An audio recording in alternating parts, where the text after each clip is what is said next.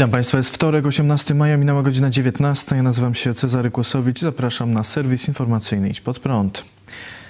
Pielęgniarki zapowiadają strajk. Rozmowy z ministrem zdrowia nie przyniosły oczekiwanych skutków. Ogólnopolski Związek Zawodowy Pielęgniarek i Położnych zapowiada strajk ostrzegawczy. Ma się on odbyć 7 czerwca.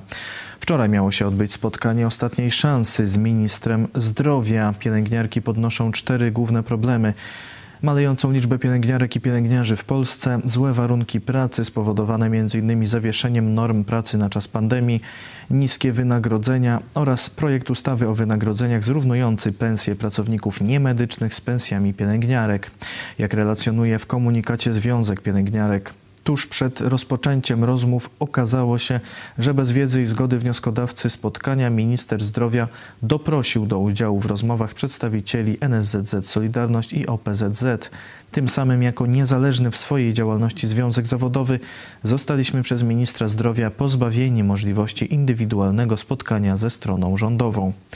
Związek Pielęgniarek uznał w tej sytuacji rozmowy za zerwane. Przewodnicząca związku Krystyna Ptok relacjonowała po spotkaniu. Nie jestem zadowolona z tego spotkania. Przenosimy rozmowy do Rady Dialogu Społecznego. Wyszliśmy z Ministerstwa Zdrowia i nie będziemy kontynuować rozmów w taki sposób. Minister Zdrowia poświęcił nam pół godziny. Z OPZZ i Solidarnością rozmawiał o pracownikach niemedycznych, a my chcemy mówić o problemach pielęgniarek. Usłyszeliśmy od ministra zdrowia, że nie dostaniemy podwyżki wynagrodzeń, bo pielęgniarek i pielęgniarzy jest za dużo. Krystyna Ptok skomentowała też przygotowywaną ustawę o wynagrodzeniach. 150 tysięcy pielęgniarek będzie miało takie same wynagrodzenia jak opiekuni medyczni, rejestratorki i sekretarki medyczne.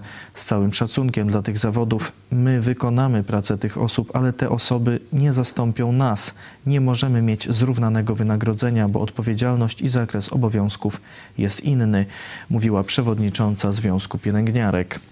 Dziś odbyło się nadzwyczajne posiedzenie zarządu Krajowego Związku Pielęgniarek, na którym postanowiono, że 7 czerwca w szpitalach w całej Polsce przeprowadzony zostanie strajk ostrzegawczy oraz akcje solidarnościowe wspierające działania pielęgniarek i położnych. PiS przedstawił sprawy ochrony zdrowia jako jeden z głównych punktów programu Polski Ład. Planowane jest podwyższenie składki zdrowotnej. PiS zapowiedział m.in. wyższe wynagrodzenie pracowników medycznych, szybszą ścieżkę wejścia do zawodu dla pielęgniarek, stworzenie ustawy o jakości krajowej y, stworzenie także Krajowej Sieci Kardiologicznej, Funduszu Modernizacji Szpitali i Agencji Rozwoju Szpitali. Poseł Andrzej Sośnierz z Koła Polskie Sprawy uważa, że takie rządowe programy nie poprawią sytuacji w opiece zdrowotnej. Wydanie pieniędzy na te, na te cele, które wskazano w ochronie zdrowia, nie przyniosą pacjentowi nic, dosłownie nic. One będą wydane, no ta struktura będzie tam może troszkę zmodernizowana, może trochę urządzeń przybędzie, y, ale nie w tym problem. Agencja Modernizacji Szpitali, czy głównym problemem polskiej służby zdrowia są jakieś braki remontów lub y, modernizacji szpitali. Najważniejsze dla pacjenta jest szybka i sprawna obsługa, kompetentna, szybka, sprawna. To nie wynika z, z braku remontu danego oddziału, ani y, z braku aparatury.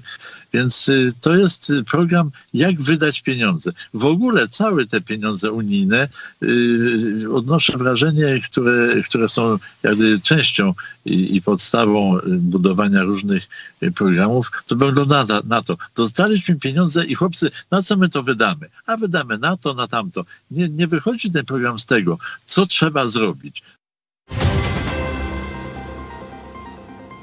PiS w pośpiechu naprawia swoją ustawę. W styczniu Sejm w błyskawicznym tempie przyjął rządową ustawę o służbie zagranicznej. W marcu ustawę podpisał prezydent. Nowe reguły działania dyplomacji mają wejść w życie 16 czerwca. Jednak rząd zorientował się, że pospiesznie wprowadzana ustawa zawiera wiele błędów i w ostatni piątek skierował do Sejmu nowelizację do ustawy, która jeszcze nie weszła w życie. Błędów jest sporo, lista poprawek zajmuje sześć stron. Aby uniknąć wprowadzenia błędnego prawa, poprawki muszą zostać przyjęte przed 16 czerwca. Oznacza to, że znowu prawo będzie przygotowywane w pośpiechu. Jednak najbardziej prawdopodobne jest, że PiS z poprawkami po prostu nie zdąży. Sejm mógłby przyjąć poprawki podczas zaczynającego się jutro posiedzenia, ale potem nowelizacja musi trafić do Senatu, który teoretycznie ma 30 dni na rozpatrzenie sprawy. Najwcześniej może to zrobić 27 maja. Jeśli senatorzy wprowadzą zmiany lub odrzucą projekt, ustawa wróci do Sejmu. W takim przypadku potrzebne byłoby zwołanie dodatkowego posiedzenia, aby zdążyć przed 16 czerwca.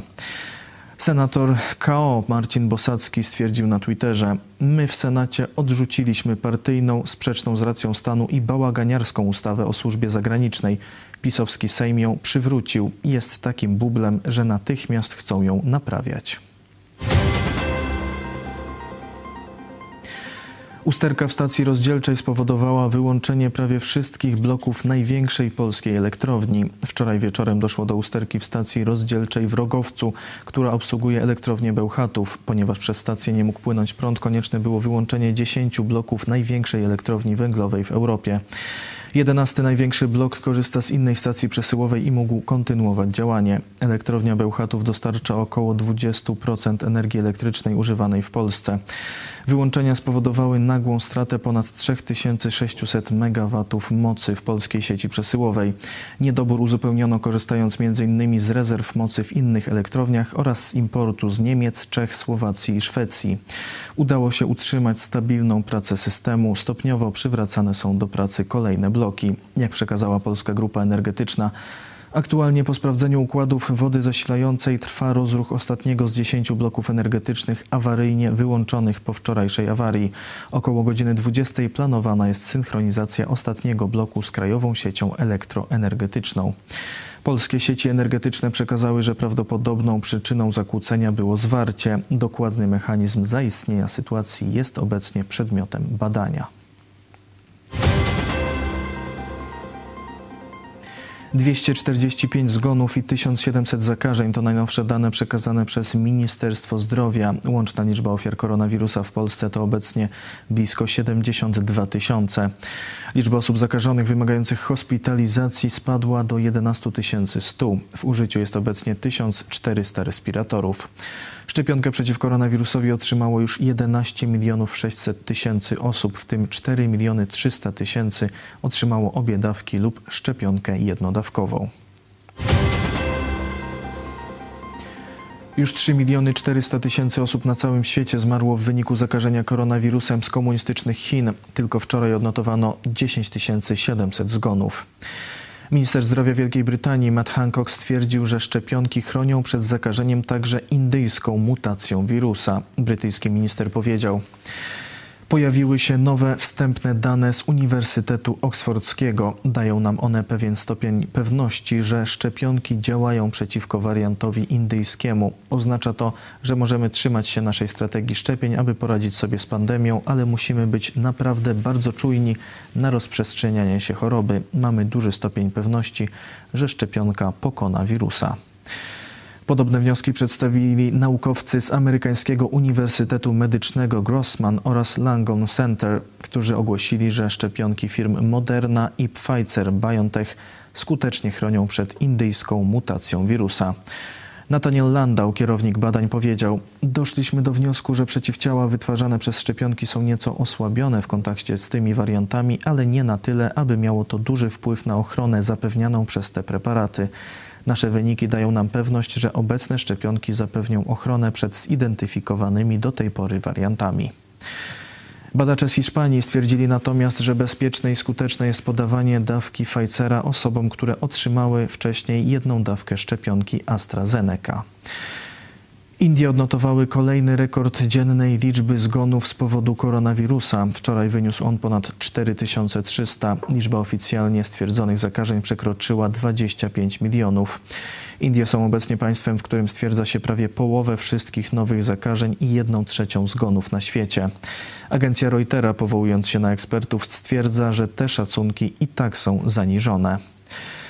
Węgry przedłużyły stan zagrożenia epidemicznego. Ma się zakończyć 15 dnia po rozpoczęciu jesiennego posiedzenia parlamentu. Jednak postanowieniem rządu będzie on mógł zostać zakończony wcześniej, w zależności od sytuacji epidemicznej w kraju. Minister Sprawiedliwości Judith Varga stwierdziła, że stan zagrożenia jest potrzebny ze względu na indyjską mutację koronawirusa, która rozprzestrzenia się w Europie.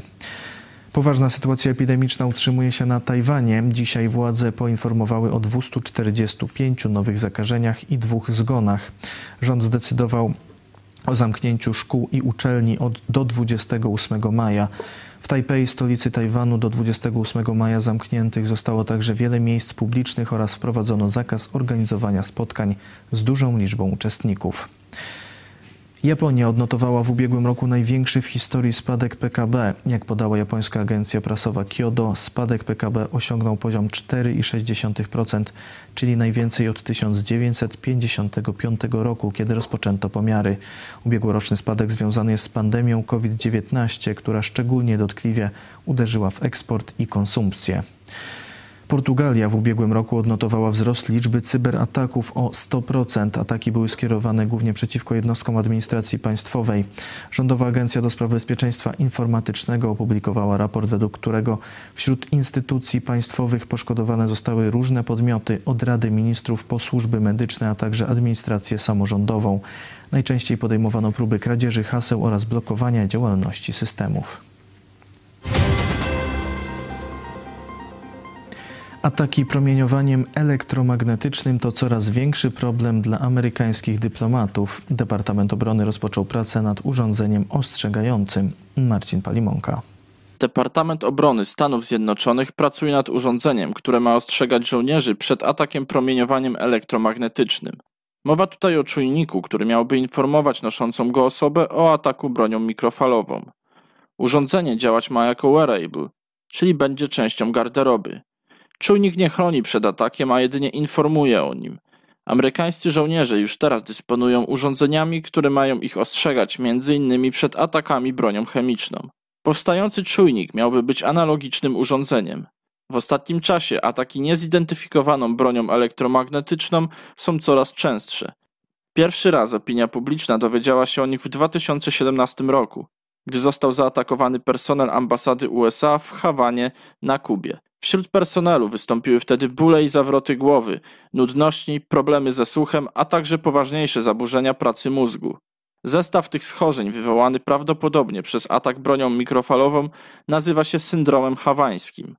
Do tej pory odnotowano blisko 130 zachorowań w różnych częściach świata. Syndrom do tej pory dotyka tylko amerykańskich żołnierzy, agentów CIA i pracowników amerykańskich ambasad. Działanie broni mikrofalowej może powodować trwałe uszkodzenie mózgu. To wszystko w dzisiejszym serwisie. Dziękuję Państwu za uwagę. Kolejny serwis jutro o 19, a jeszcze dziś Biblia w czasie zarazy i lektura Ewangelii Mateusza o 20.30. Zapraszam. Do zobaczenia.